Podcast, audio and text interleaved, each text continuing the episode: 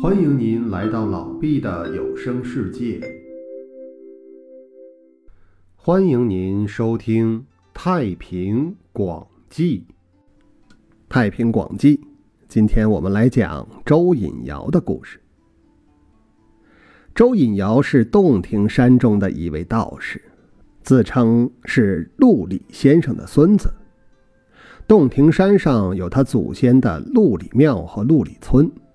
他说他已经连着好几世都得了道，曾住在焦山里学太阴，修炼解脱肉身的道术，死在洞里。死前他嘱咐弟子说，要好好看守我的尸体啊，不要让别的什么东西伤害侵犯。如果我六年后能够复活，就给我穿好衣裳。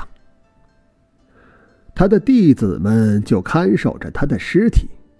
刚开始，尸体渐渐发臭腐烂，被蛆虫咬坏，只有五脏一点也没有变。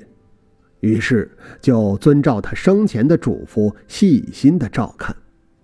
到了第六年再去看时，果然身体完整而复活了。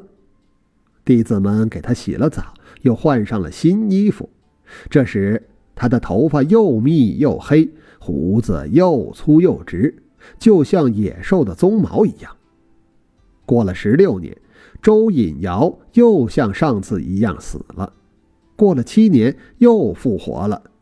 这样死而复生三次，已经过去四十多年。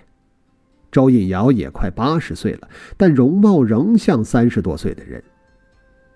隋炀帝听说后，召他到东都洛阳，给了他丰厚的赏赐，对他十分尊重，礼遇不同寻常。但周引尧却向隋炀帝恳求让他归山。不久，他回到了乡下。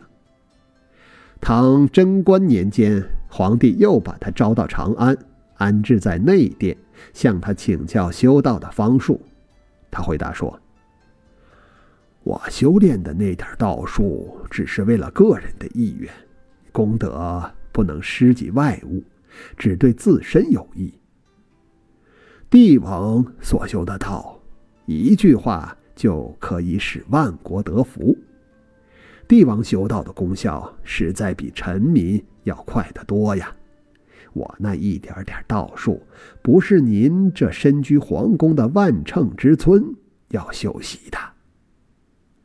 周引尧再三的恳求放他归山，不久皇帝就顺应了他的心愿，让他回山修道去了。好，周引尧的故事就讲到这里，感谢您的收听。